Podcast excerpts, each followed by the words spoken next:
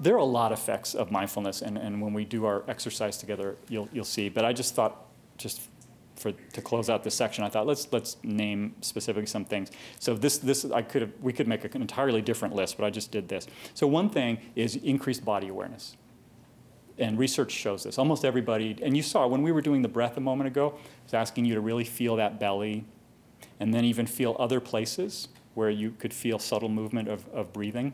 So you were experiencing increased body awareness probably in those moments that you were able to do that.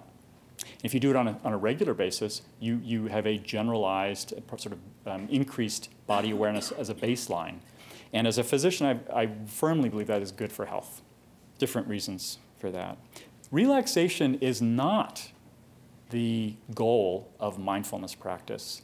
It is the, one of the greatest side effects um, and you don't have to be relaxed to do mindfulness. In fact, that's part of the, the power of mindfulness. You can bring it to your anxious state, your, your chronic painful state, your anger, your, your frustration, whatever is troubling you and maybe isn't very relaxing. You can still bring mindfulness to that.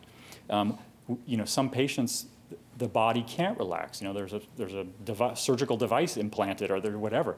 And um, so mindfulness, remember, is awareness. And you can be aware of nice, relaxed, wonderful things, and you can be aware of tight, difficult things as well. But generally speaking, when you look at the research on the autonomic nervous system, the more meditation that's done, generally the more parasympathetic tone you get. And so, so over time, people feel more relaxed.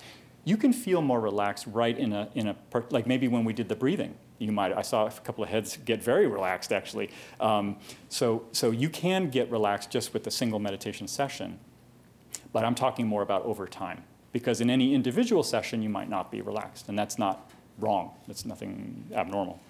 This is probably the most significant thing decreased psychological distress. And there, I could have listed a dozen mechanisms of how that, I just chose these two. But um, this is what this practice was designed for. It, its stated purpose is to reduce suffering. So there's many different ways that it does that. One is, um, and i will think now of like patients that come to our mindfulness program. Um, they, some of them have really significant medical issues, surgical issues, psychiatric issues. And so the thoughts, and remember, they're happening out of our control, right? They're, so it's not like you really are choosing what you to think about. Your, your thoughts come unbidden. Um, if you have to, th- this is especially clear, I think, with anxiety disorders. If your mind, if you have anxiety disorder and your mind is putting out an anxious thought every 20 seconds, you will probably, without, if you're not being conscious, you'll, you'll default to uh, chasing down every single thought. Oh, yeah, did I leave the stove on? Or, oh, I, I hope my son's going to be okay, this and that. Um, or every, every thought, and then you follow it with another thought, and you try to reach some kind of resolution to relieve the anxiety. Um, what if you could just notice that, oh, there's another anxious thought? I don't have to, I don't, ha- there's a great uh, bumper sticker, don't believe everything you think. Um, so, so these thoughts come up, and what if you, at least during a meditation period, if not, if not in your day-to-day life, what if you just, uh, just, know, just named it? Oh, there's an anxious thought. You don't have to chase it down. You don't have to go figure it out and fix it. You just notice, oh, there's an anxious. Oh, that's my mind. And my mind has that habit, anxious thought.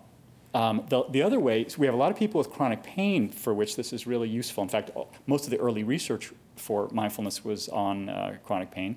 Uncoupling the pain from all the cognitive and emotive um, associations that we have relieves uh, usually about 50% of the suffering right off the bat, even without diminishing the pain, the actual physical pain.